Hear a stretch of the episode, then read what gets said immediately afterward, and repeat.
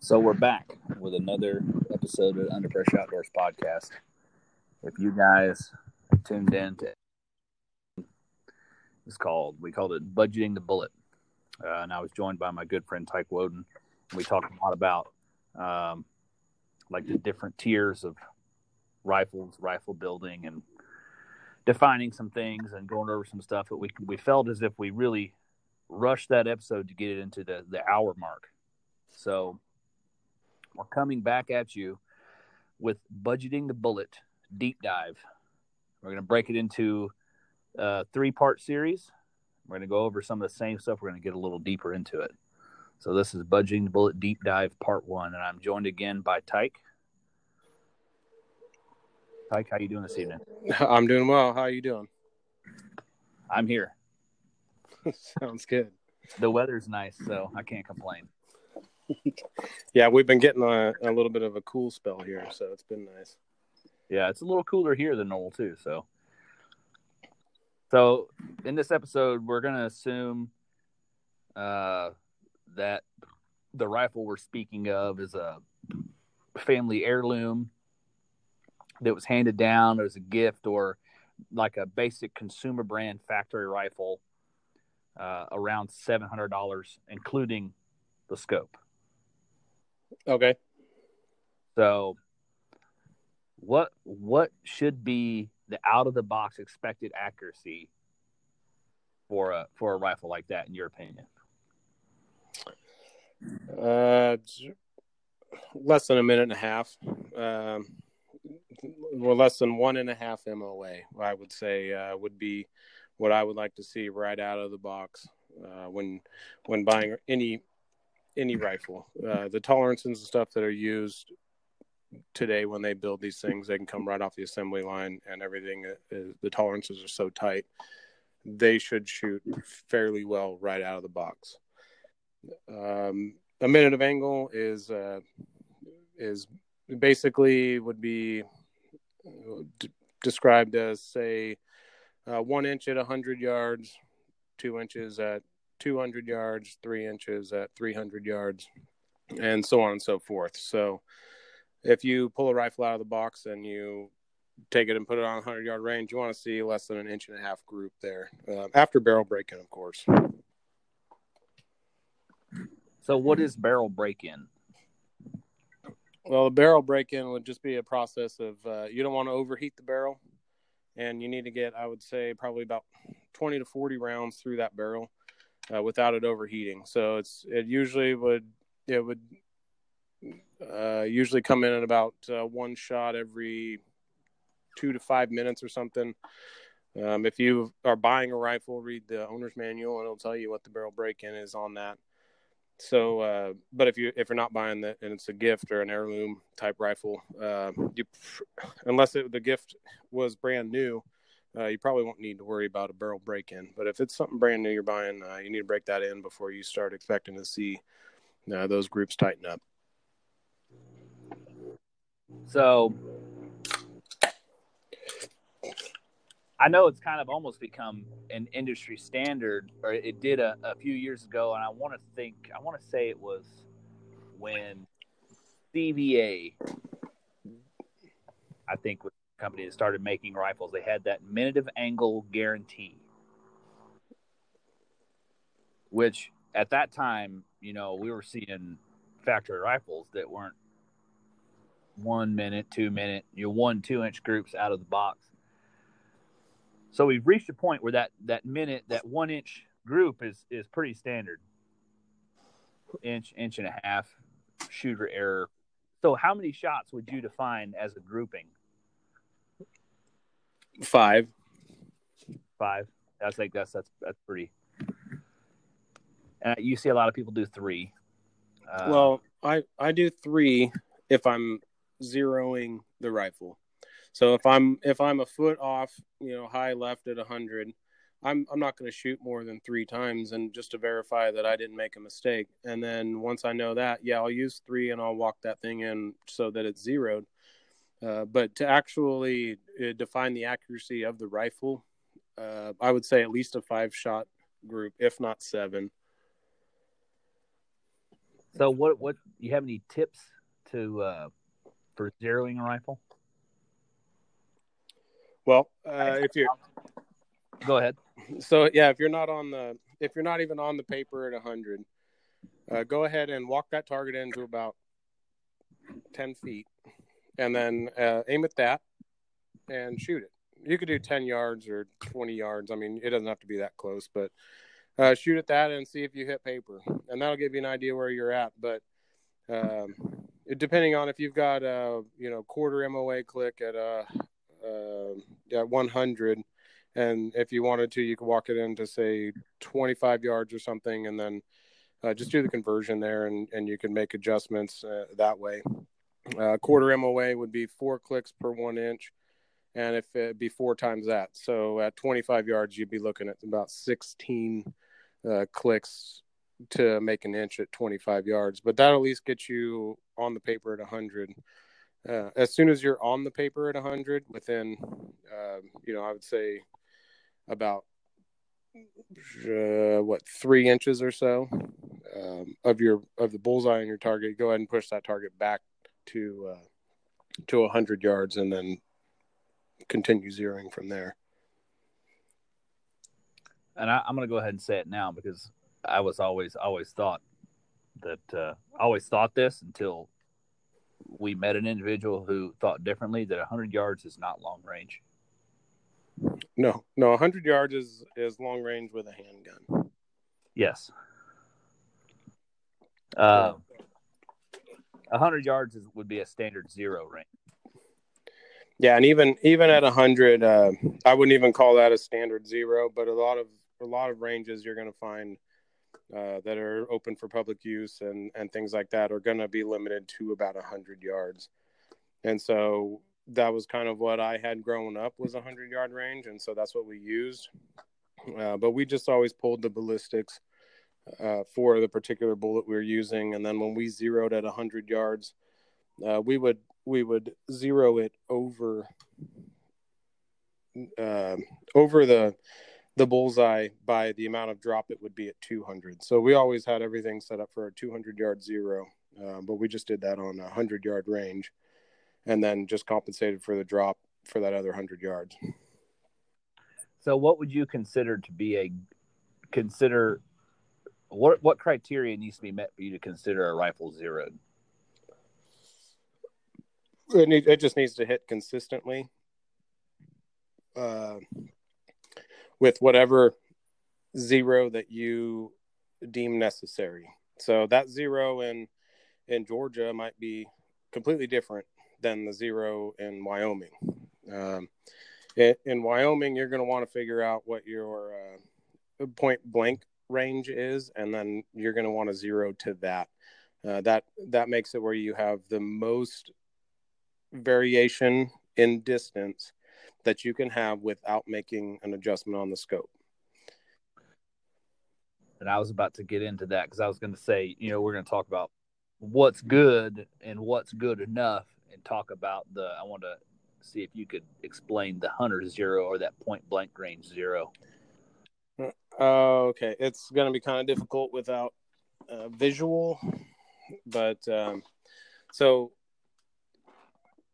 point blank range would be zeroing for the highest point that the bullet will reach on its trajectory to a target at a given range.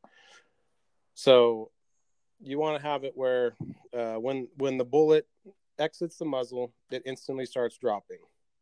And there's a point where it's going to because you're zeroed at 300 yards, you're actually shooting into the air. So at 50 yards, you're a half inch high. At uh, say 100 yards, you're an inch high. 150, you'll be two inches high, and then 200 you'll be an inch high, and then 300 you'll be two inches low, and so that way, all the way out to about uh, four, probably 400 yards or something, you have to make. There's no scope adjustments you would have to make to make a, an ethical shot on uh, most mid-size to large game animals. Got it. And that's I mean it's it's a it's a method. It um, we we've kind of got away now with modern technology and a lot of just hunting scopes where that's not necessary anymore with the with the BDC reticle. Um, I think they're pretty cool, um, but you have to understand how to use them and how your scope works. And a lot of companies, I know Vortex has uh, a calculator on their website, and I know that Nikon has the Spot On app uh, where you can choose your scope model and reticle, um, and it'll tell you what marks you know, your scope model, reticle, and whatever round you're shooting, and what what the mark values are depending on what zoom magnification you're at uh, in second focal plane scope, which we'll get second focal plane in part two or three of this because this that's a little further than what we're trying to get into tonight. Um, so, should you should someone expect from a, a factory production rifle straight out of the box? Fit, finish, accuracy. We kind of covered what you should be expecting out of that if the shooter's doing their part. yeah, you kind of uh, broke up there at the beginning of that. I missed the beginning. Um, what should you expect from a, a factory production rifle? Accuracy wise, or or just Well, we covered the accuracy wise, what you kind of be expecting, um, but fit, finish, type of. uh, I would say for fit and finish, not a whole lot would be expected from an out of the box factory rifle. Um, you uh, you obviously would want want the stock to fit you. That's going to reduce felt recoil and all of that. But right out of the box, uh, they're going to make them for the average person. So uh, if you're really small or really tall, uh, they're probably not going to work for you. And you're gonna, you'll probably need to do something to adjust the length of pull, and um, and then the eye relief. If you're buying a rifle scope combo, uh, you'll probably need to adjust that that eye relief, and that would be where when you shoulder the rifle and you look through the scope, um, it is exactly where it needs to be. You don't see any shadow, scope shadow, and you're not uh, so close that your scope's going to hit you in the face, and um, or you're going to get excessive parallax from being too close to the scope. Um, this changes a lot depending on the power of the scope. So if you got a real high power scope, then when the power's turned all the way up on that, uh, you know, uh, 24 power scope, you're going to have to be closer to that thing to get the eye relief to come um, to uh, land right. And then uh, the lower the power, the easier it is to adjust that that eye relief.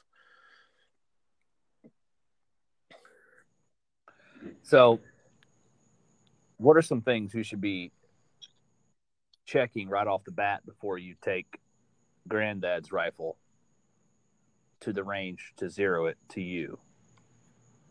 And before we get into that, I, I want to bring up the fact that if you were handed down a rifle or you are loaned a rifle, um, and this is particularly true to someone who wears uh, glasses, they'll tell you, hey, this rifle's zeroed at 100 yards. It's good to go. Uh, if you wear glasses or they wear glasses, the zero is not going to be the same because you're adding that extra lens in between the your eye and the scope that is changing the perception. And I know this to be true because I've tried to shoot stuff with my wife's 22 and she wears glasses and I can't hit crap with it. But when she shoots it, she's right on the money.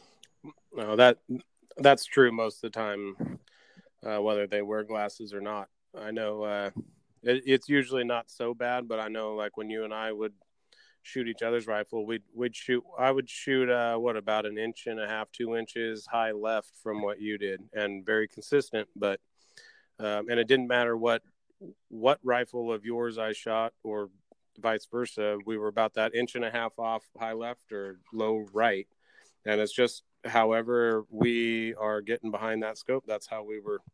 That's how we were hitting, and so um, yeah, that's that's pretty much true across the board. Uh, if you're if you're loaned a rifle, you're definitely going to want to go out and confirm a zero on that uh, in some way, shape, or form. Whether you're going to put a pipe plate on a tree and out there at some unknown range, whatever, and just get behind that rifle and and put some rounds on that plate to see where you're at. Most of the time, you won't be real far off, uh, but you will be off uh, by as much as probably six inches, depending on how bad their vision is and if they wear glasses. But even even two people with 20/20 vision are going to shoot differently. And I can give you an extreme.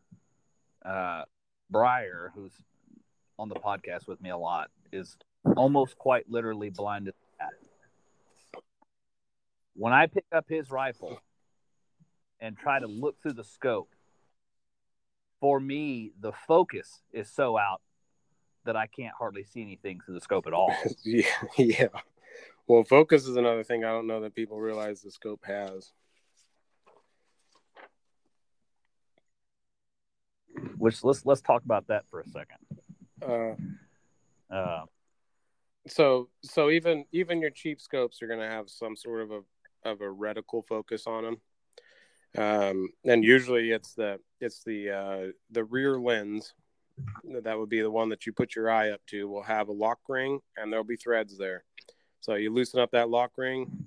Uh, usually if it's if it's the first time you've shot this uh, on this scope you're probably you'll loosen that lock ring all the way up until you can't go any farther and then get on that scope and look through it and then adjust that.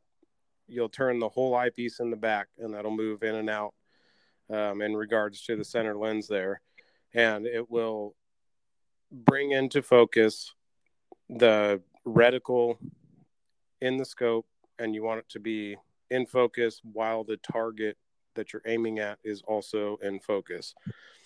Um, and then once you've got that set up, go ahead and tighten that ring back down. And if you don't have an adjustable focus or a parallax knob on your scope, uh, you're probably going to want to do this at about 200 yards or 100 100 yards or something around that 100 to 200 yards in there. And that'll pretty much give you a focus wherever you're going to use that that scope at. Um so now we've covered you know grandpa's rifle is probably not sighted for you even though he says he sighted it in uh, 20 years ago. Mm-hmm. what else should you possibly be looking for? Making sure they're tight and everything's in order before you take that. Yeah, just check check the check the torque on the on the scope rings and the scope mount and the scope base if it has one. Make sure everything's tight there, and that should be something that's done. You know, at least once a month while you're using the rifle. It, it's something um, I know in the army we did it every time we went to the range. We checked the torque on all that stuff but um, i don't know that that's necessary but it's just something those things can work themselves loose over time and so it's just something you got to keep an eye on and make sure that they are tight. And so if you know if granddad put his put that scope on there 20 years ago and he hasn't ever looked looked back at those uh, at those different mounting points uh, they could have loosened up over that time and so that's one thing to check because if your scope's loose, you'll never zero the rifle because the scope keeps moving. And so that that's definitely one thing that you really need to pay attention to and just make sure that that scope is solid in there. Um, if you're on a pick pick rail, uh, then make sure the scope's pushed forward against the ledge where it needs to be because during recoil the scope's going to want to slide forward. So if you push it all the way forward then it won't be able to go anywhere. Um, check and, and then just other than that just check the the basic function of the firearm. Uh, it's going to be it's going to be kind of hard unless you've got the the gauges and stuff but uh, you know make sure the firing pin and, and everything is is uh, protruding properly. But um, make sure that it moves freely And so a lot of them you can kind of access the back of the firing pin and just push on it, make sure that it's doing what it needs to be doing, that it's not jammed up or gummed up with uh, you know, 30 years of grease, uh, bolt grease in there. And then uh, you can check for bore obstructions. And obviously, the best way to do that is to clean the rifle. Um, it, it's hard to say when the last time that thing was cleaned, and and you just need to go ahead and clean it. And just be aware when you do clean it, go ahead and uh, shoot about three shots through it, and disregard your uh, your results on those three shots. So that's a, a clean clean bore. Those are called foulers, and uh, they just get the the bore back to where it wants to be after you uh, put a lot of solvents in there.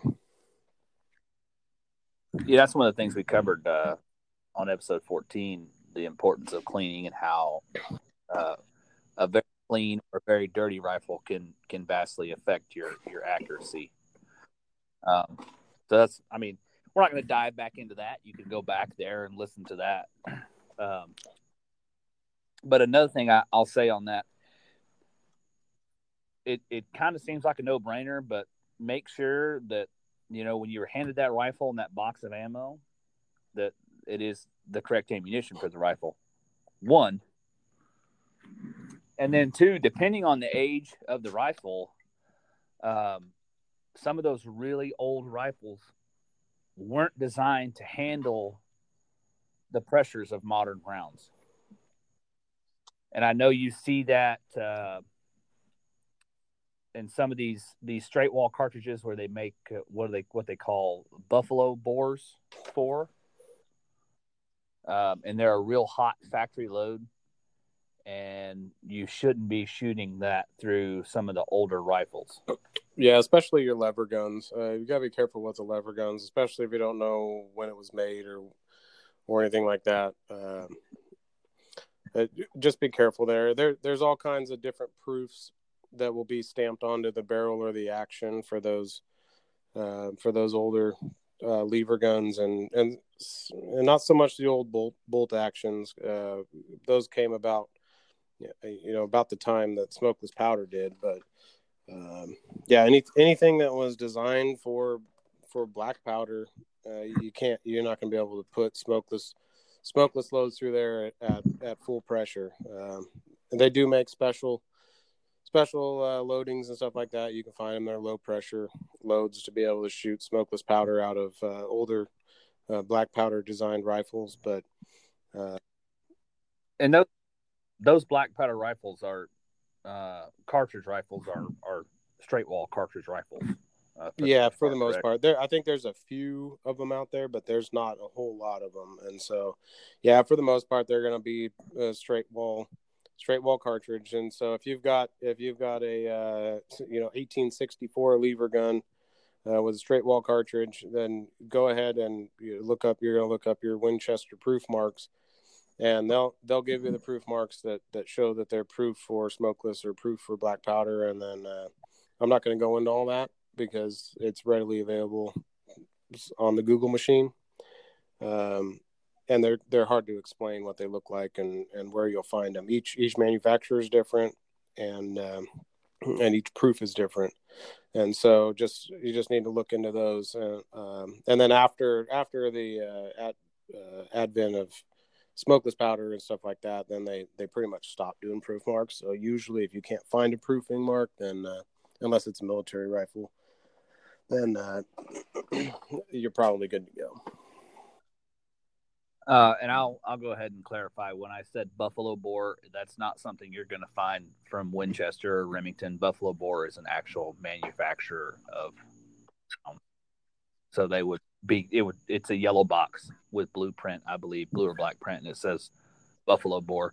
And it's generally straight wall cartridges like 45 long Colt, 4570, uh, 444, stuff like that. Yeah, they're they're high pressure loads, uh, but they're designed for modern firearms. Correct. Um, so,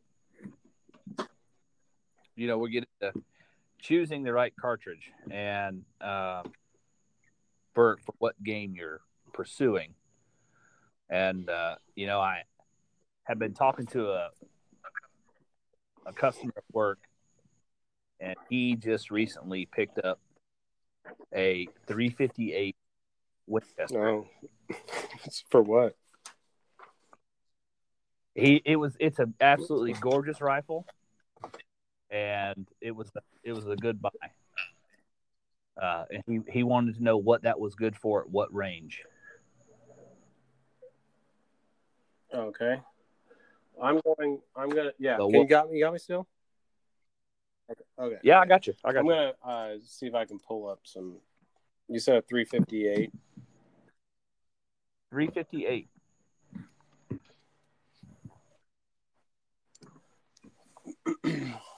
Yeah, so the the 358 uh, looks like it's uh 200 grain at 2250. Um, the 308 case necked up. I I would say 200 grain at 2250 would probably be good for most medium sized game. Uh, large, medium to large game, you know, at, at a little bit closer ranges. It looks like it's going to carry a lot of. Uh, it's going to carry a lot of energy out there with a 200 grain bullet. Uh, Big that- bullet. that's pretty big. But you think what you can get 308s at uh, 180 grain? So you, you would say white-tailed deer, mule deer, uh, at 300 And in, yards. Yeah, And, yeah. yeah. That that's an interesting looking cartridge, to be sure. So that what kind of uh, rifle is that? As a uh, a lever gun or or what are they? It is a lever gun, but it's not your traditional. It's a magazine-fed lever gun, A tube mag or a detachable mag?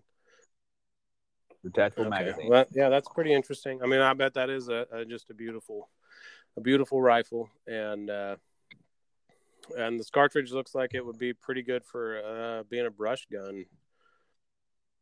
It, yes, it is by no means a new rifle, and it does have built-in iron sights on Yeah. it. So it was definitely intended to be a brush gun, like that that brush style gun. Yeah, the the thing about uh, you know, 200 grain bullet and 2250, you're gonna uh, have some a lot of drop at the farther you get out there, and so it's going to carry a lot of energy, um, and then it's going to fall off real fast. So I, I told him uh, the best thing he could do if he wants to to put something down with it now that he's got it in his hands is, is get him a hog hunt down here in Florida.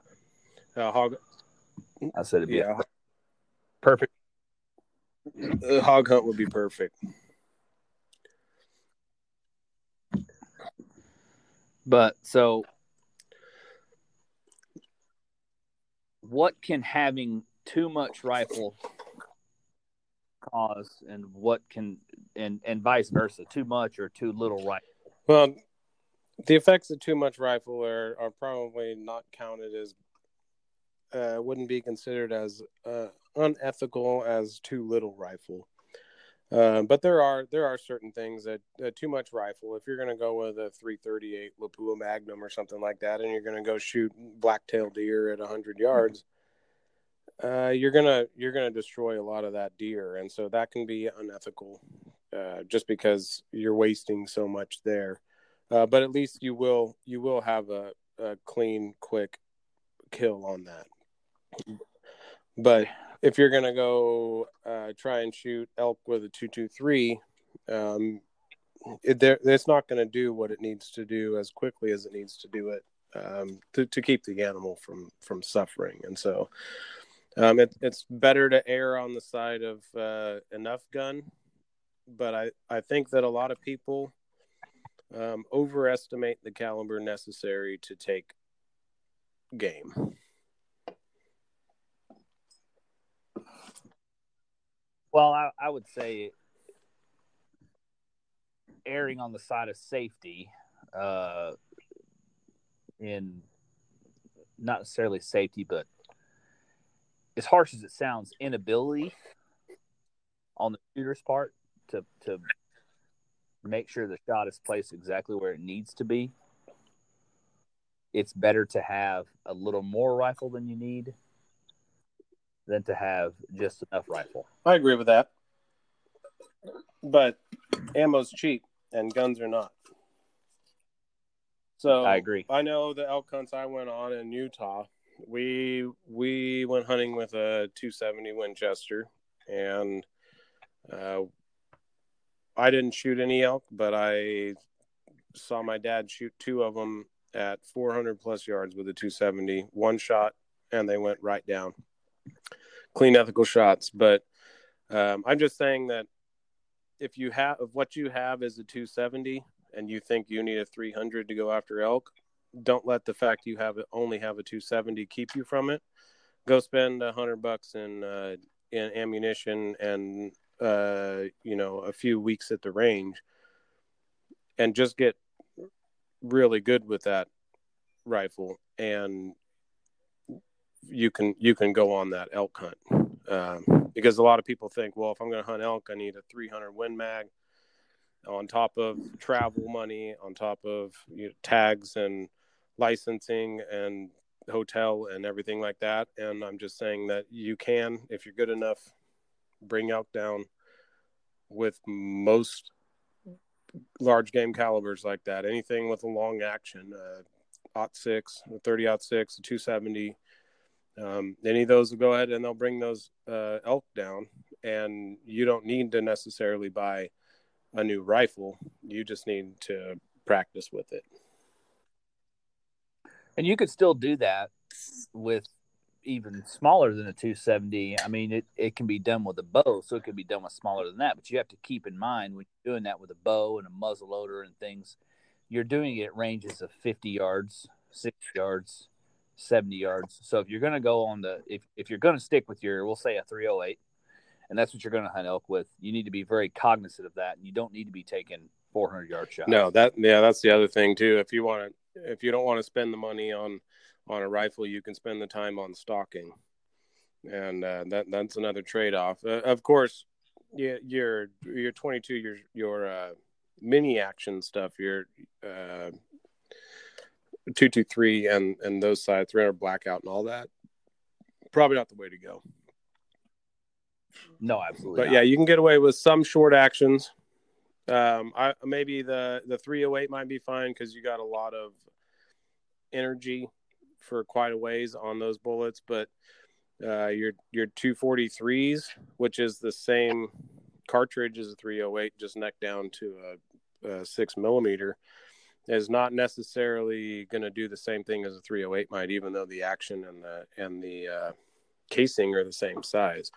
So that's something to think about too. Just uh, you're going to want to look at the the amount of energy and stuff that you're holding out to 100 to 200 yards, and then just just figure out how whether you're going to stock and get that close or not. But those real small, real small bullets uh, that are moving real fast out of those are probably not going to be a good choice either. And I shoot whitetail deer with a six five Creedmoor, and, and there's no way that I would carry that out on an elk hunt. No, people people do it, but that's probably I, the smallest uh, chamber I'd use. I I don't um, I don't feel comfortable using it. Not that I I feel uncomfortable with my lack of ability, um, but it, it all it takes is one minor mistake to make a huge difference. Yeah, I would say that. Yeah, the six five Creedmoor would probably be about the minimum cartridge that I would use for elk size game. Uh, uh, whitetail and and blacktail and your uh, large game mammals or your medium game mammals. That's oh, that's fine. Uh, go ahead and and uh, shoot the 243 and and the six five and and that kind of stuff there. But they just uh, they don't have the same kind of uh, energy and for lack of a better better word, just the ability to uh, create Well, just to, the ability to create maximum tissue damage to the point where the animal dies quickly and ethically. So, what would you say is the the good all around cartridge for from whitetail to uh well I, am to go ahead and say moose because we are in the lower you can get them in the lower 48 it's not as common. We're to stick to the continental united states on this. Whitetail to moose one gun to hunt them all seven mag i would agree I think I think we kind of covered that the last time. Also, is just uh, that cartridge is probably the most versatile that there is commercially available on the market today, and and you can find rifles all over the place chambered in seven mag for around the seven hundred dollar range, and ammo is you can buy it anywhere. You can stop. You don't have to travel with ammunition. You can stop at any local Walmart and pick it up. I don't know about now, but um, yeah, uh, it's it's everywhere, and so if you're if you're gonna buy one rifle in one chambering, the the seven mag is going to be the most versatile uh, cartridge that there is. And I know for a fact you can pick up a seven mag in the Ruger American line uh, with a with a Vortex scope. Uh, for about six hundred. Oh, there bucks. you go. So they are out there, and uh, yeah, I mean, and and those are the the ballistics on the seven mag and everything are, are they're outstanding, and so you can't you can't really beat that chambering. Um, unless you really wanted to get into some very specific subsets of accuracy and and things like that. So yeah, it's that's a beautiful round, and I think it's probably going to be the the best thing, uh, bar none.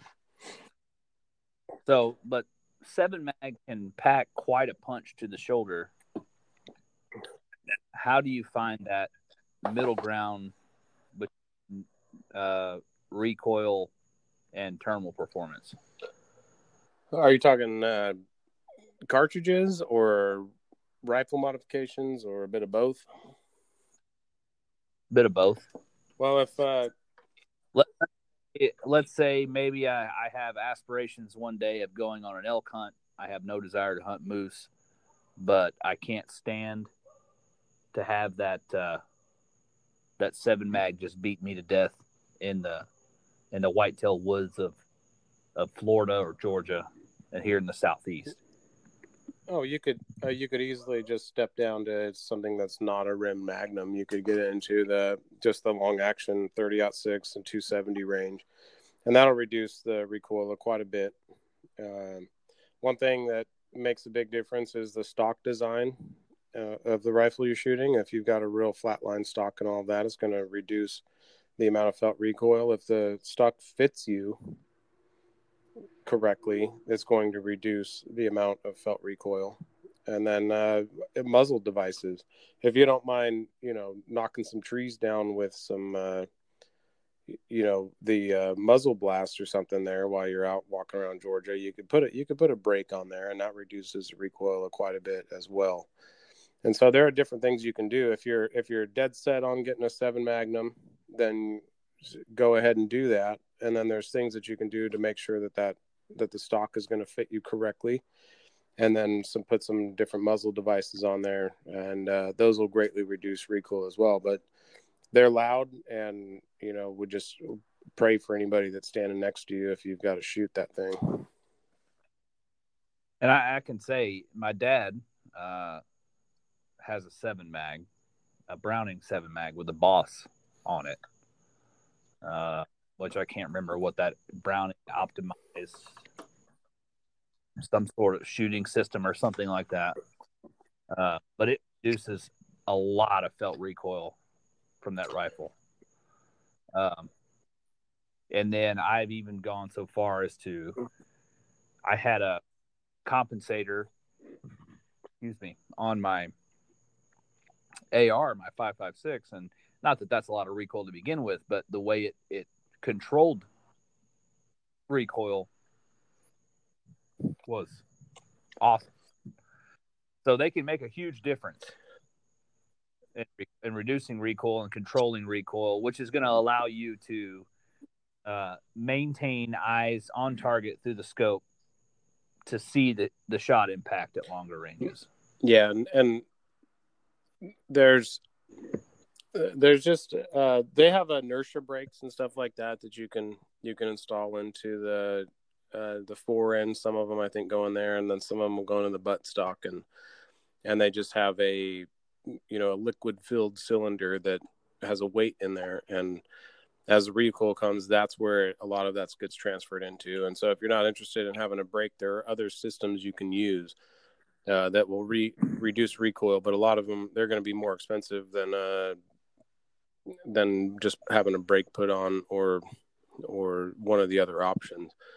Uh, the a really big thing on on reducing the felt recoil is stock fit, and so the the basic rule of thumb for stock fit would be to put the butt the butt pad in the crook of your elbow and then reach up and grab the pommel of the stock, the grip, and put your finger on the trigger. And if that all fits and there's no space in there, then you're you're going to be pretty close. Uh, it's not an exact way to do it, but it's a, a good cheap uh, way to make sure that that's going to fit you. If it's way too short, there's ways to extend it. If it's way too long, uh, there are ways to shorten it as well. But you might be talking to a gunsmith to get it shortened. So, how can recoil affect your accuracy? Well, if if you're scared of your rifle or any gun for that matter, you uh, you're gonna flinch anytime you pull a trigger. So, as little recoil as possible is going to make it where you're not afraid of your rifle. And anytime you take your eyes off the target or anticipate recoil of any type, you're going to pull the shot one way or the other and you'll see really poor results downrange when this happens. So, and I used to think I was of the mindset the best way to overcome that flinching was just to shoot until we attempted to sight in my my slug gun with, with three inch magnum loads. Um, and that you know over a, a, course of about 10 slugs beat both of us to death so bad we, we didn't really even want to shoot anymore. Uh, but what i did to increase the accuracy tenfold on that was i actually just stepped down from a three inch to a two and three quarter inch regular uh, sabotage slug. And and cre- I, I mean i was shooting the softball size group with the three inch slug and i stepped it down to a, an inch and a half group with the two and three quarter slug. Yeah, that that'll do it. A, a good way to reduce a flinch is to dry fire.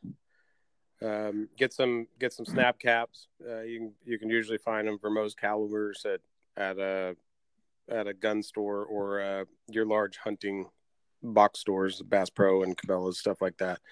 They'll have snap caps for most major calibers, and you can just put those in there. You don't have to have them, but I do recommend them, and they're not very much. Uh, put those in there and, and, and dry fire to your heart's content. And what what that does is it'll fire synapses in your brain that uh, myelinates pathways that tells your brain to say, uh, "Hey, this thing doesn't go boom and uh, kick the shit out of me. It just clicks." And uh, once you once you have that, then you can go to the range and and you won't really flinch. You might if the recoil is terrible, you might your brain might go, okay, well we're going to go back to the flinching thing. But if you just keep keep dry fire, if you dry fire more than you live fire, uh, you probably you will be able to train that flinch out. Yeah, you know, I don't know the snap caps would have helped too much with that slug gun. That was six years ago, and my shoulder still still a little bit. I think. No, no, but reducing the loads did. yes, okay. absolutely. Well, it's the same thing. I'm just talking about reducing the load to zero instead of you know down. It's right. just, it's the same. It's the same thing that goes on in your brain, and then they Uh, there's also there's also other ways to reduce the flinch, and that is if you reload, you can load progressively heavier lo- uh, loads into the point where you're getting to a full power load, but you worked into it instead of just going to the store and buying full power loads and then trying to get used to that. Uh, generally, the more you shoot heavy loads and the more you flinch, the more you're gonna flinch. And so, there about the only way to stop that cycle is to spend a lot of time on the floor, dry firing that rifle to where you get no bang and no recoil. Another good thing to dry fire is you really learn your trigger, which allows you to take up slack in the trigger. You know where it's going to break. That way, when you're behind the gun, you can take up that slack, take your re- reach your natural pause in your breathing, and then finish the squeeze to let that shot off at your most accurate point. Oh, it's it's great. There is no substitute for dry fire. You learn so much uh, when you're dry firing, and it's probably one of the the best ways to increase accuracy across the board, whether you're shooting rifles or handguns. Um, it is probably the best way to improve your accuracy on target and it is hands down the cheapest way to improve your accuracy on target. It, yeah, it doesn't get any any cheaper any cheaper than uh, than when you don't shoot, but you pretend to. Right. So there are, so, yeah, and and just snap caps. Um, you don't have, like I said, you don't have to use them, but they do help. Uh, when the firing pin, the, the thing that stops the firing pin, which is the bolt face usually, um, and the firing pin itself, when those two slam together, uh, you can eventually, probably over, you know, uh, 10,000 trigger pulls or 5,000 trigger pulls, you can make that to where the firing pin extrudes too far beyond the bolt face and you start getting punctured primers. And so that's why I say go down, spend 10 bucks, buy two snap caps, and then those have little springs in them. And when the firing pin hits it, it causes a cushion there so that that firing pin's not just slamming into the bolt face, into the back of the bolt face every time you dry fire. And uh, you'll be good for, you know, for a long time without them. But if you want to protect the investment of that rifle, uh, go ahead and, and spend another $10, get those snap caps and, and use them. So we're going to take a quick break, grab a few more beers, and come back here in a second. Uh, but before we do that, we'll talk to you guys about one of our partners, Sportsman Shield. They make a durable outdoor decal for your trail cameras and your tree stands that make thieves believe there is a GPS tracking device inside. You're looking at, you know, uh, $2 a sticker around about. Right now, this weekend, they're on sale for 50% off.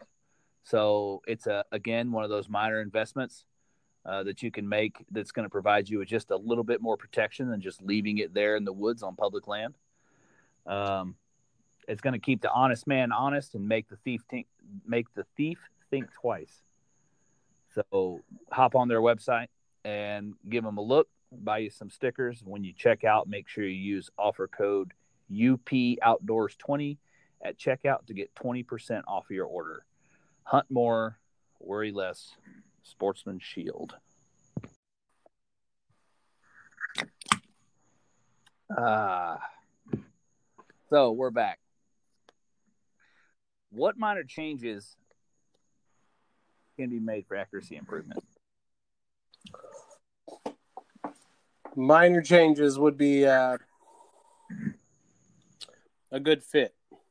So I know I've kind of hammered that one today. Last time it was cleaning, but a, a good fit uh, would make sure that you're you are able to get on that glass or the sights if it happens to be an open sight rifle. Make sure you're able to hit those sights and that glass the same way every time reliably. And the best way to do that is to have the uh, the comb of the stock and the length of pull uh, to be set pretty close for what you need. Uh, if you get an inherited rifle, um, there are ways to uh, you know raise the the comb, and it's a little harder to lower it.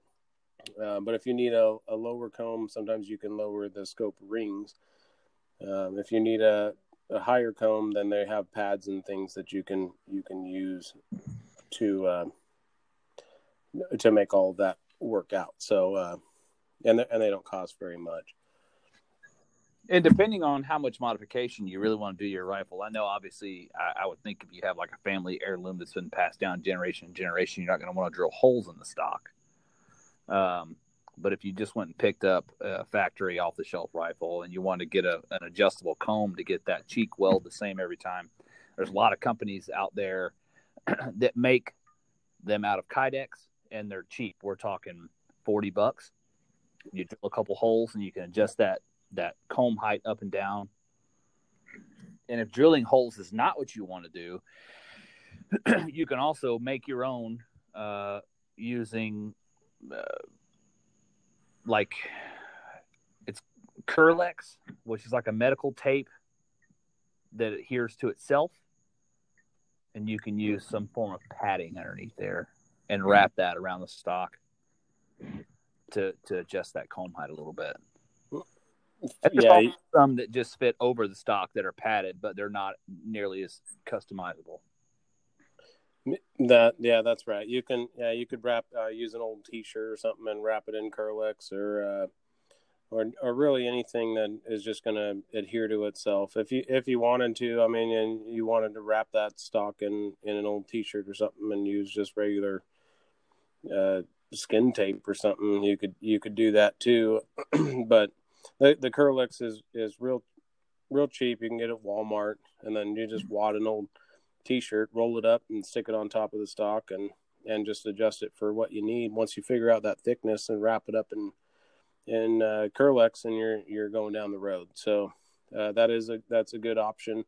But I, you can find some of those other ones that those uh, strap-on type uh, bags that raise the the cheek weld there, the the comb a little bit, um, and and they're not very expensive either. I think you can get them uh, for about 20 25 bucks usually and they just velcro around there and but what you get is uh, whatever size they thought you needed.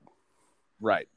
And you can hop on the the you hop on youtube or the old google machine as you said earlier and you can find a lot of video courses for those types of things. Oh yeah they're they're everywhere. Um, i do like that you were talking about that kydex brand that you uh you drill in and epoxy a couple of anchors in there. And then uh and they screw in with those thumb knobs. Those things are uh, they're they're pretty cool and they're inexpensive and easy to install. COVID. Um, uh, so yeah, there's a lot of there's a lot of options out there, and it's just a matter of looking. Some of them got storage on the side, so you can put whatever knickknacks you want in there. Uh, uh some of them, you know, have uh, little bullet holders and things like that, and so just look around. But what you want when you put that rifle to your shoulder is to just naturally be looking into the scope with no shadow and um, as little parallax as possible based on the power you have. Um, basically, you want to, when you adjust the scope, you're going to get on the rifle, and the eye relief on a scope is going to change based upon whether you are prone, laying on the ground behind the rifle, or standing shooting offhand. So mm-hmm. if you are planning on shooting this rifle offhand, that would be 300 yards and less. Make sure you're setting the eye relief for that, that you're offhand. Um, if you're planning on you're not going to shoot anything uh, closer than than about 300 yards, then do it from the prone position. Um, if you don't know, then go ahead and do it offhand because you've got a little bit of time to check that parallax and things like that uh, while you're laying there for a shot longer than your 300 yards. So, what's a good way to make a stable posi- uh, shooting position in the field? Well, it depends on what you got. So, a couple of ways. Uh, a lot of people out out west and everything, they'll hunt with either shooting sticks uh, they probably usually have shooting sticks. They've got tripods that just uh, take a a gun a rest for the fore end of the rifle, and um, and then there's there's ways that uh, you could use your backpack if you're if you're out hiking and you're doing that kind of a hunt. You can put your backpack in and you just settle it in. Uh, one thing you don't want to do is just rest the fore end on a rock. Um, when when recoil happens, if it's if the stock is on a completely solid surface, it will change the harmonics of the barrel, and you can see, uh, you know, a MOA shift in your impact down range. So if you if all you got is a rock outcropping to rest that rifle on, make sure you put something between the the fore end of that rifle and those rocks, uh, and that'll just make sure that you are getting a consistent impact. Um, so, how can you judge your ability to make an ethical shot at distance? And I'm going to say, I'm going I'm to put distance at beyond 200 yards. I, I growing up here in the southeast and and doing all of my hunting here in the south southeast, um, the majority of shots are usually well inside of 200 yards with a max of about 200 yards. So we'll assume anything over what your norm here being over 200 yards. What's a good way to judge your ability to make an ethical shot at that distance? Well, the the best way is to go shoot at distance, and by that I mean three, four, five, six hundred yards, and and see what you're doing. If this is not an option, then you can see how consistently you're shooting at whatever range you have available. So if you all you've got if all you have is a 200 yard range to go shoot at, if you are consistently shooting very tight groups, and by that I mean two inches or less at 200 yards, um, that's probably going to carry into longer ranges. Um, the the one big thing, especially when you get onto these and, and out west, and you're gonna in, get into an area where you have an opportunity to take those shots, is going to be the wind. And the only way to really learn how to shoot wind is to shoot wind. Um, if you're limited to 200 yards, take your 22 out to the range, judge wind, shoot the wind, and see because that 22 is going to get acted upon by that wind a whole lot faster than than anything that would be ethical to take uh, any uh, medium to medium large game out west and so uh, take your 22 out on a fairly windy day and get down there shoot 100 200 yards and try try holding for that for those wind when you see it you know uh, you see those wind the wind coming in and uh, make your best wind call and then hold for that wind and see what you're doing on that 22 because it's really going to show what's happening downrange. Uh, there's a lot of people that shoot the you know the PRS and things like that that that train on the 22s because they're cheaper to shoot and they don't have to have an 800 yard range to do it. Uh, 22 is also a pretty good way to to learn how to um, account for elevation as it drops significantly between your zero and 200 yards with a 22 long rifle. Oh yeah, that that's a good way. But if you're on a fixed range, if if what you've got is a hundred and a 200 or just a hundred yard range, uh, once you figure out what that's going to be, um, that that drop is not going to change a whole lot. And right. and figuring for drop is not that difficult, uh, no matter where you're at, because uh, the the ballistics are going to do what they're going to do, and they're going to do it um, reliably. And so once you figure out that drop, uh, that's fine, and you'll be able to figure that out on whatever rifle you're going to take in the field. They've got all kinds of ballistic calculators. Every mm, I won't say every, but every manu every ammunition manufacturer that I know of has their own ballistic calculator that you can go and put ever whatever ammunition you have purchased uh, for your hunt, and you can put that ammunition in there, and it will give you a printout based on that ammunition for what the drop and when deviations are going to be. It's going to get you close enough because there's going to be some that there be other outside factors that'll play into that. You're, you're looking at a perfect environment for that, uh, and you know barrel length, temperature, humidity, those things are going to play a difference or, or, make differences in that drop. Uh, they are a lot of those calculators though. You put in, um, they have options where you can put that stuff in. Obviously, you're not going to know humidity, temperature, but you probably have a good idea about elevation and you know what your barrel length is. And so you can put that information in there, and they'll give you a pretty good idea where you're going to be. And they they come out, they do come out close. And so it is something. It's a good place to start um, if you don't have a range and you still want to go on that hunt, go ahead and use those drop calculations off of the ammunition ma- manufacturer's uh, ballistic calculator, and and they'll be close enough.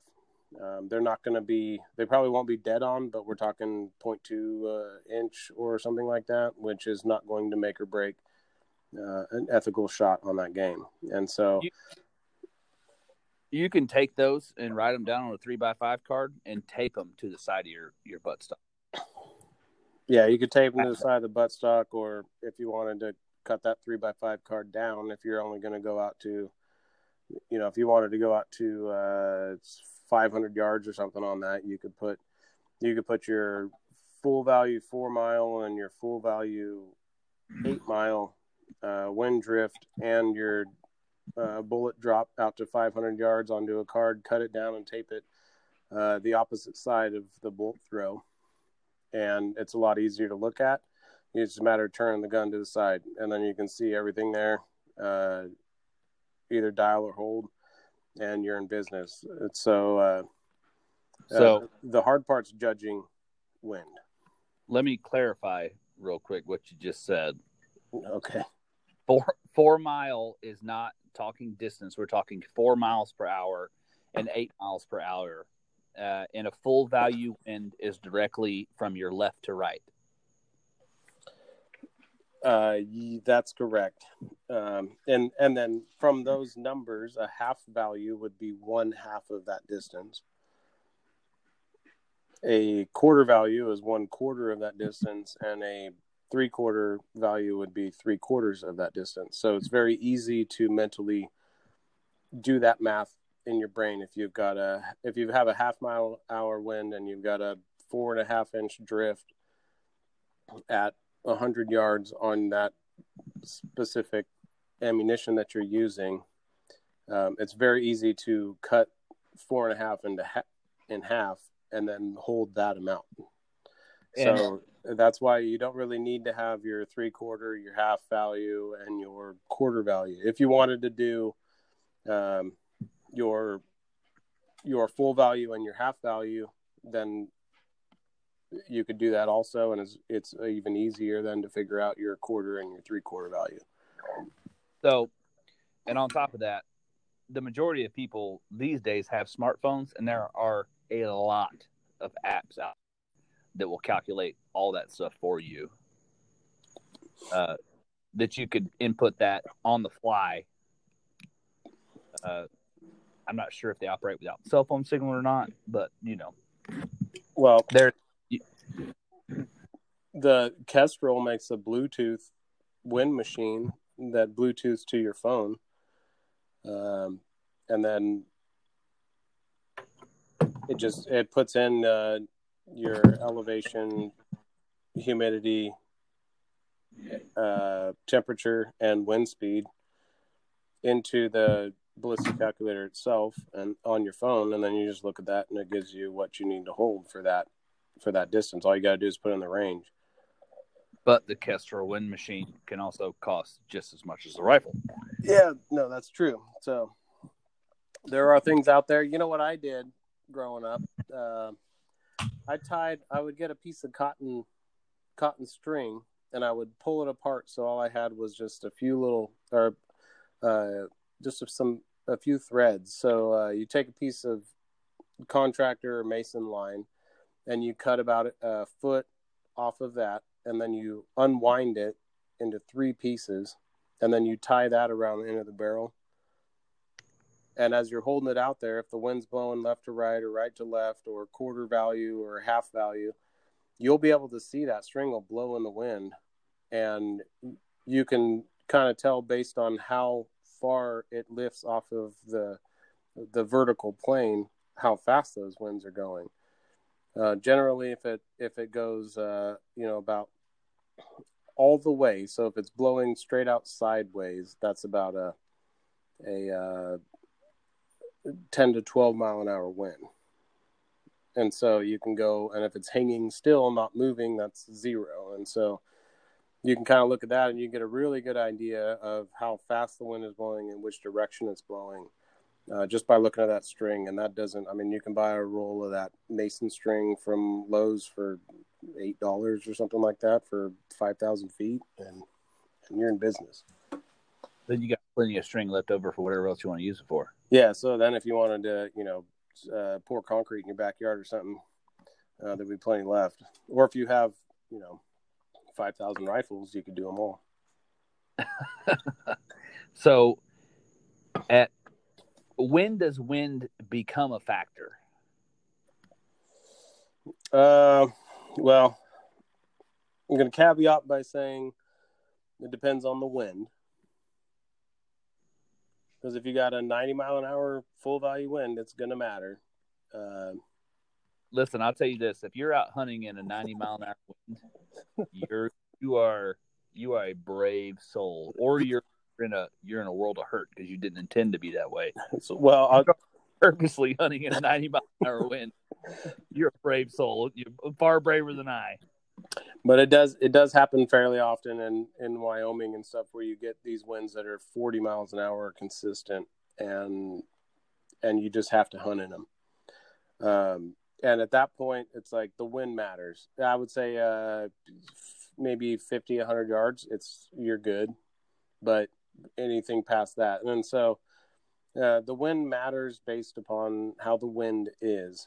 Uh, if it if it feels normal to you and not like you need to tie your hat down, um, I don't think that you really need to worry too much about wind until you get out past about two two hundred and fifty yards or something like that.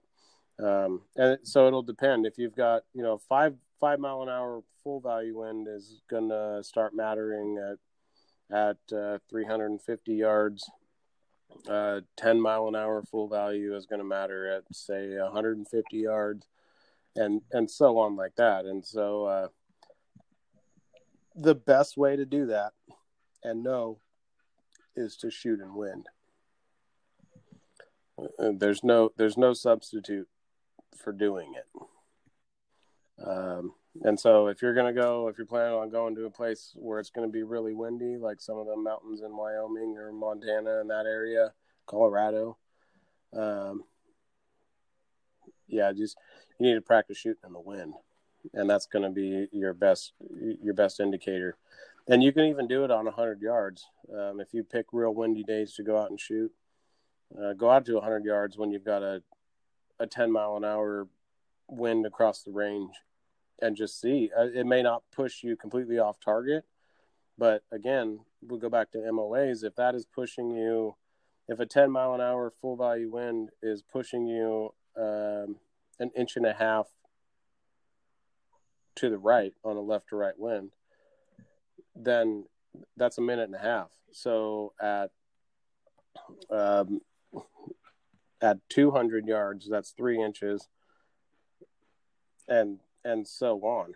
And so that's where it matters. You need to know what your what the how the wind is going to push that bullet um, in, in minutes of angle at whatever range you're able to shoot it at. So we've talked a lot about wind, but when does temperature start to make a difference? And the big thing I, I think about is like me here in the southeast, my time to spend the majority of my time on the range and not in the woods actually hunting is now. and we could have temperature variations from 89 to 104 degrees with real high humidity uh, this time of year. And then I could go out to, we'll say, Colorado to hunt elk in December, and it would be uh, five degrees. Yeah, temperature makes the most difference in your max deviation on velocity. So a lot of uh, a lot of modern pow- powders that they use to to load ammunition are they're be, they're getting to where they're less and less affected by temperature. And so as long as you're getting you know modern ammunition and you're between you know above you're above freezing and and below melting uh, where you know below catching on fire i guess. As long as you're as long as you're above freezing and below catching on fire you're going to be fine. I wouldn't worry about it. Um, if you were going to go and shoot in sub freezing conditions when you get there and your boots on the ground you need to go re-zero and and see what that's going to do because if you've got a max deviation at 70 degrees of uh, 20 feet per second. Uh, that's that's going to be decent, and it's going to be close to what you're going to get off factory loaded rounds. Um, you're going to get a certain impact point. But if you go to a, a sub freezing condition with that same ammunition, it's going to burn slower, come out with lower velocity, and so it's going to increase your uh, max deviation from 80 degrees. Where if you shot 2250 at 80 degrees, and you go into five degrees, that may only shoot 20, you know, 22, 20 or something like that. And that max deviation is going to change your point of impact downrange because the bullet's coming out slower. So we've talked a lot about guns and bullets. Um, but that's only half of the equation, or I would say it's a third of the equation uh, when you factor in the shooter. But how big a factor do optics play or scope play at extended ranges? Um, to put it simply, buy the best scope that you can afford. Um, the optics are your method of sighting. And if you're putting a, a Daisy BB gun scope on your rifle, it's not going to work out well. So I get it. People say you hear a lot spend as much on the scope as you spent on the rifle. I'm going to go ahead and say, you know, based on the the whole premise of this podcast, don't do that.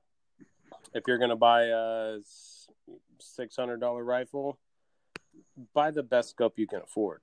Um, if all you can afford is a three hundred dollar scope, buy that, put it on. But definitely get the best glass that you can that you can afford.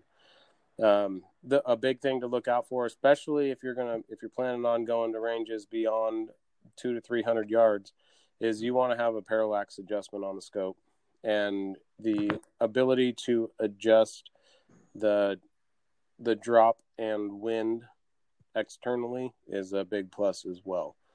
Uh, there's all kinds of scopes out there. Vortex makes awesome glass, and you can get them for around three to four hundred dollars, and they're just they're beautiful, they're crisp, they're clear, and and it's just it's great glass. And so and um, as as much as many features as you can get in there as well. Um, especially for for shooting at distance. You want to be able to adjust that that parallax so because the parallax you could have as much as a minute or two in parallax at three to four hundred yards, and that's a that's the difference between hitting what you're aiming at and not, or so, making an unethical shot. What is parallax, and what purpose does it serve?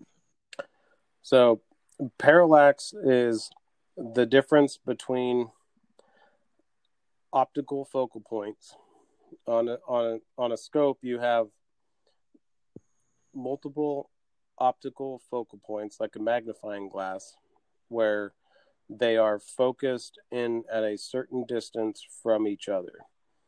On one of those reticles, there is a uh, the crosshairs are etched. If the distance between those two focal planes on that um, convex glass is not the correct distance, and this changes based upon the range. So if the distance between those two is not correct, then the crosshairs that are etched on the glass, when you look at them, even though they look like they're on target, they may not be. They can they can move around in there.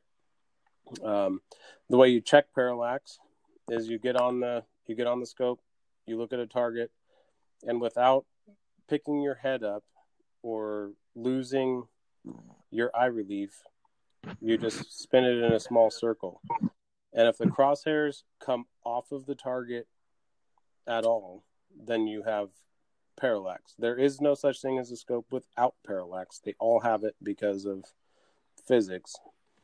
But if you have any movement on those crosshairs off of the target, um, then you'll need to adjust your parallax if possible. Uh, not all scopes have an ability to adjust that the parallax, but uh, most of those are going to be you know either fixed power or low power optics. Generally, your parallax knob would exist to the left of your windage and elevation knob on the left side of the scope, or it would it would uh, be in the bell of the scope, which would be the far end away on the large end of the scope, and you can twist that bell end back and forth.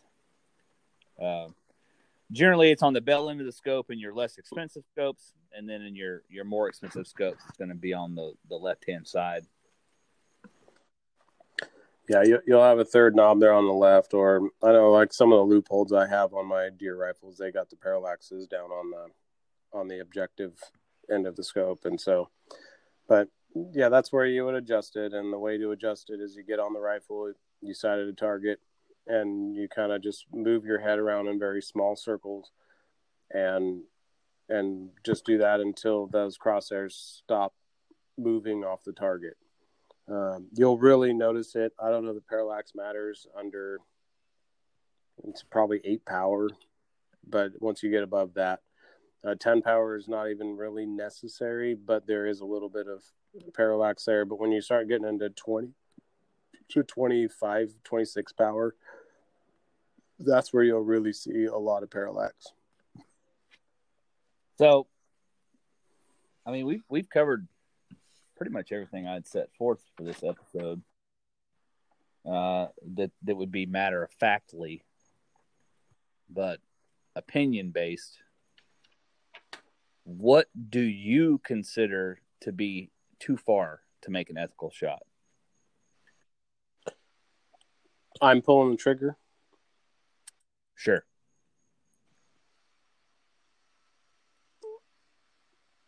probably about uh, too far would be anything over 500 yards.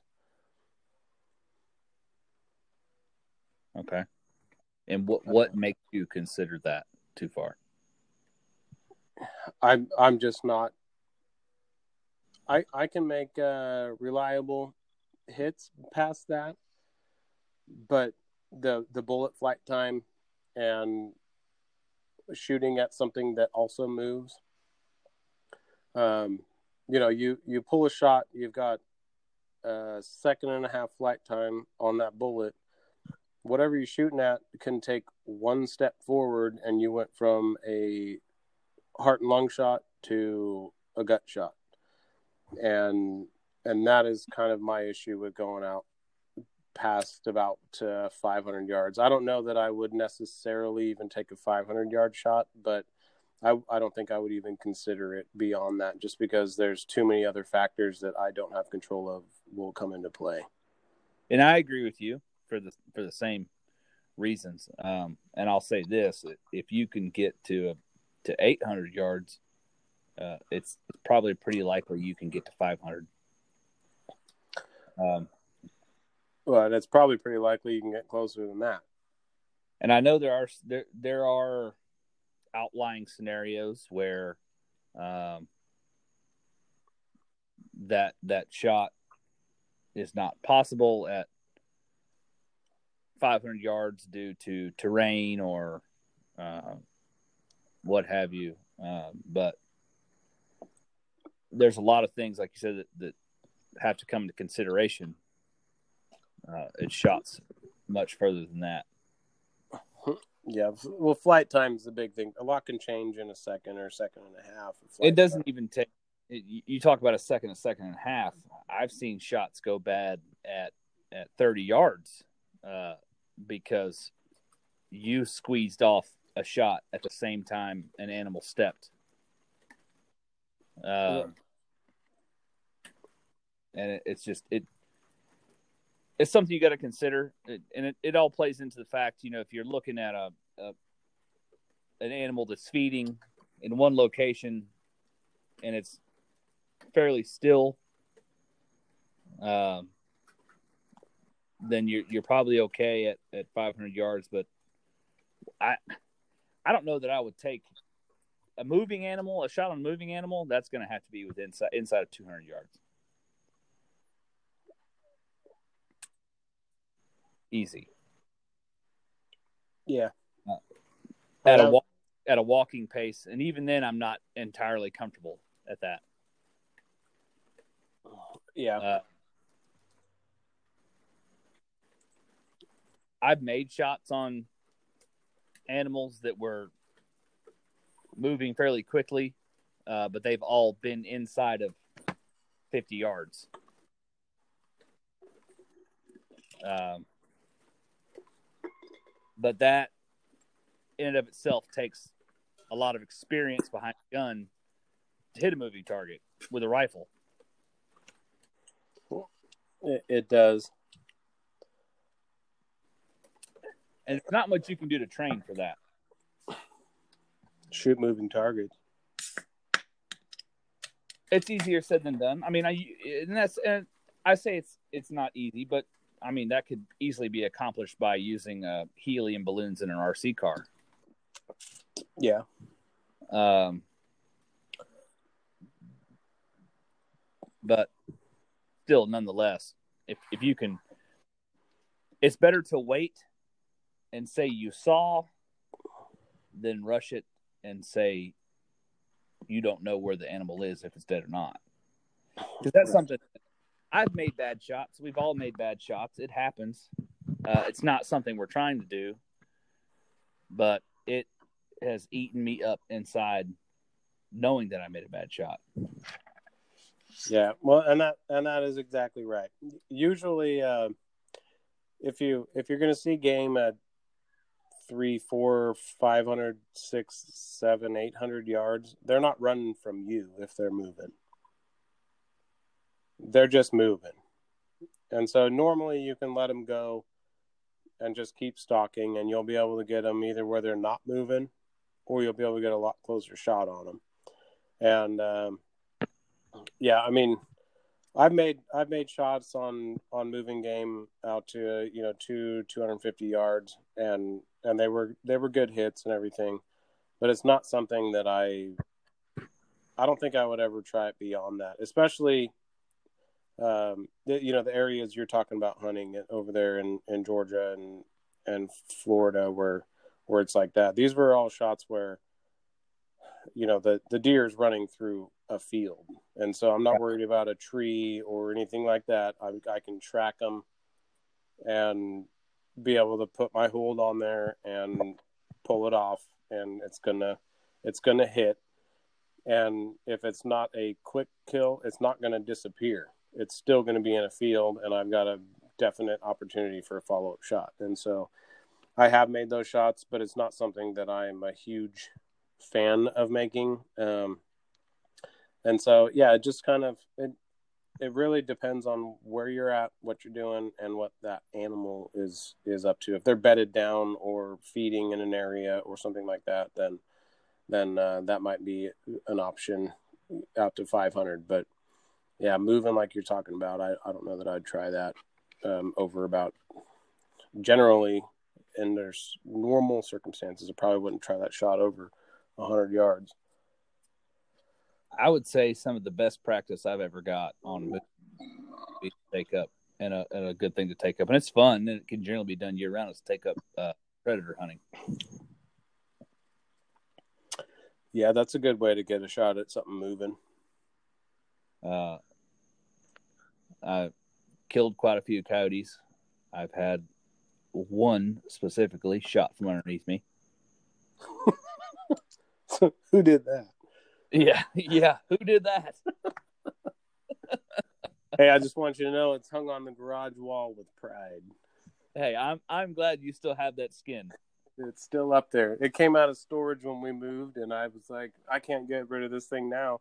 It spent too much time at at troop in the army, and uh, you know, it's like, no, this thing is just with me now. Well, we put in all the effort to skin that thing out. You you had to at least do that. Yeah, we had we had to do that, and then I had to uh, cure it. And there's just too many memories attached to that hide. And I just, it's going to be there. You Sadie got her first tick off of it. so, yeah, I mean, there's just there's too too much blood on that hide. I can't I can't get rid of it now. You know, to tell that tell that story, we were we had decided to go out uh, coyote hunting one morning, and we had just pulled up to the to a field that we were going to go set up in. And as we pulled up, there was a coyote skirting across the field, and I'm hurrying to get everything out of the truck to go get set up, try and call him back in. And I hear Tyke, Tyke, where's the rifle? Where's the rifle? I said, it's in the floorboard. And as I'm in the back seat of the truck, pulling the shotgun out, um, I hear cow, and I look up over the truck, and he's already killed the coyote from the passenger seat of the truck across the field. Never had a chance.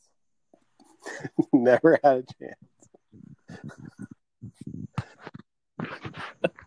Hey, you know we got a hair trigger out here, right? Yeah, yeah, yeah.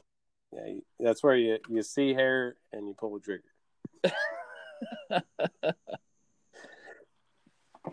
that's uh we had some we had some good times coyote hunting. We had some rough mornings.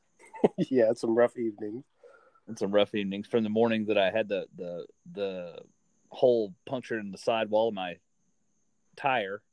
Yeah, yeah, that was a rough one. Kept us out of the woods for two hours because got to the gas station, put gas in the truck, realized there's a hole in the tire. We're like, all right, you know what? We're just going to change it right here at the pump, and we're going to get on the way.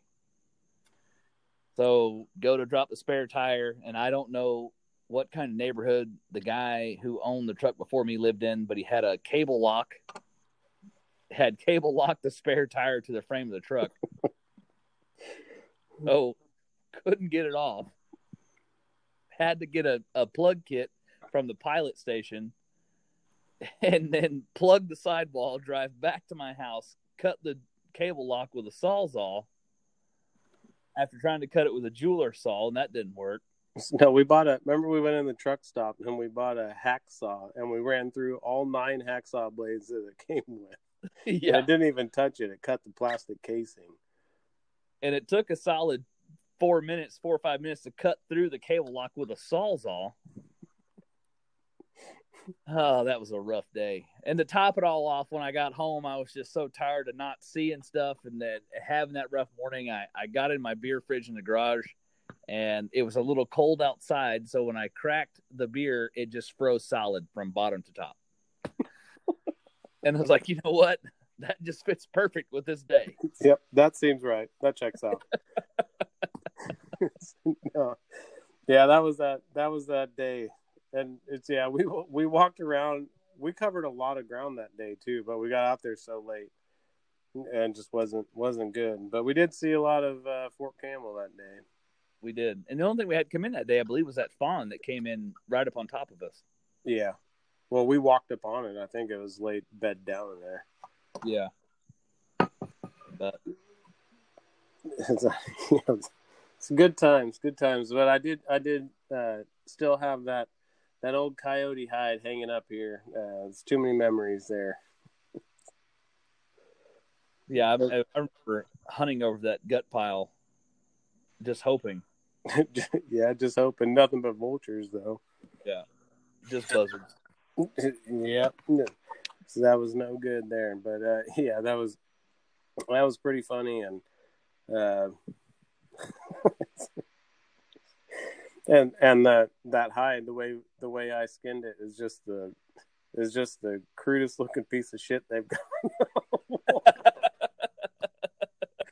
it's all crooked and just like part of it, you know. And I didn't cut the legs off even, and like, can't even tell what it came off of. But It's but there. I know, I know, I know. And so uh, yeah, it's it's actually sparked a lot of conversations in uh, in the old shop here.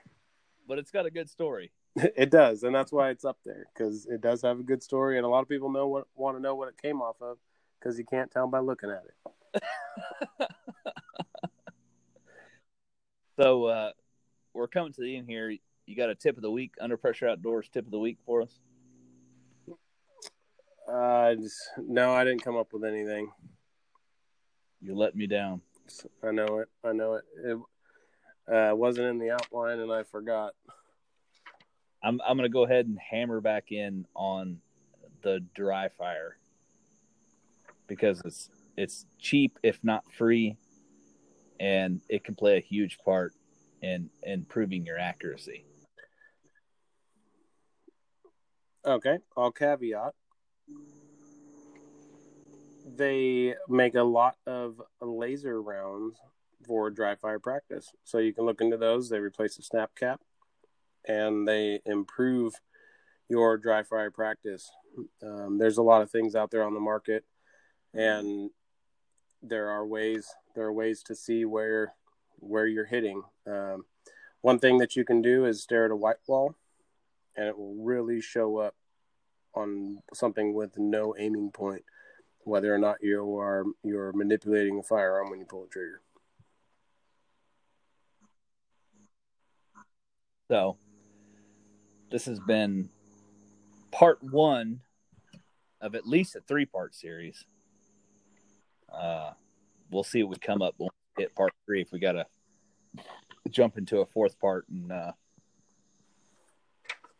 go from there. But Well, you know, for me, the uh, the heirloom slash gift slash consumer rifle um, category uh, is is the hardest thing to to cover any content on because uh, we're talking really really kind of uh, you know basic budget ba- basement stuff. When we start getting into the semi custom and the customs, um, yeah, there'd be a lot more cover. So.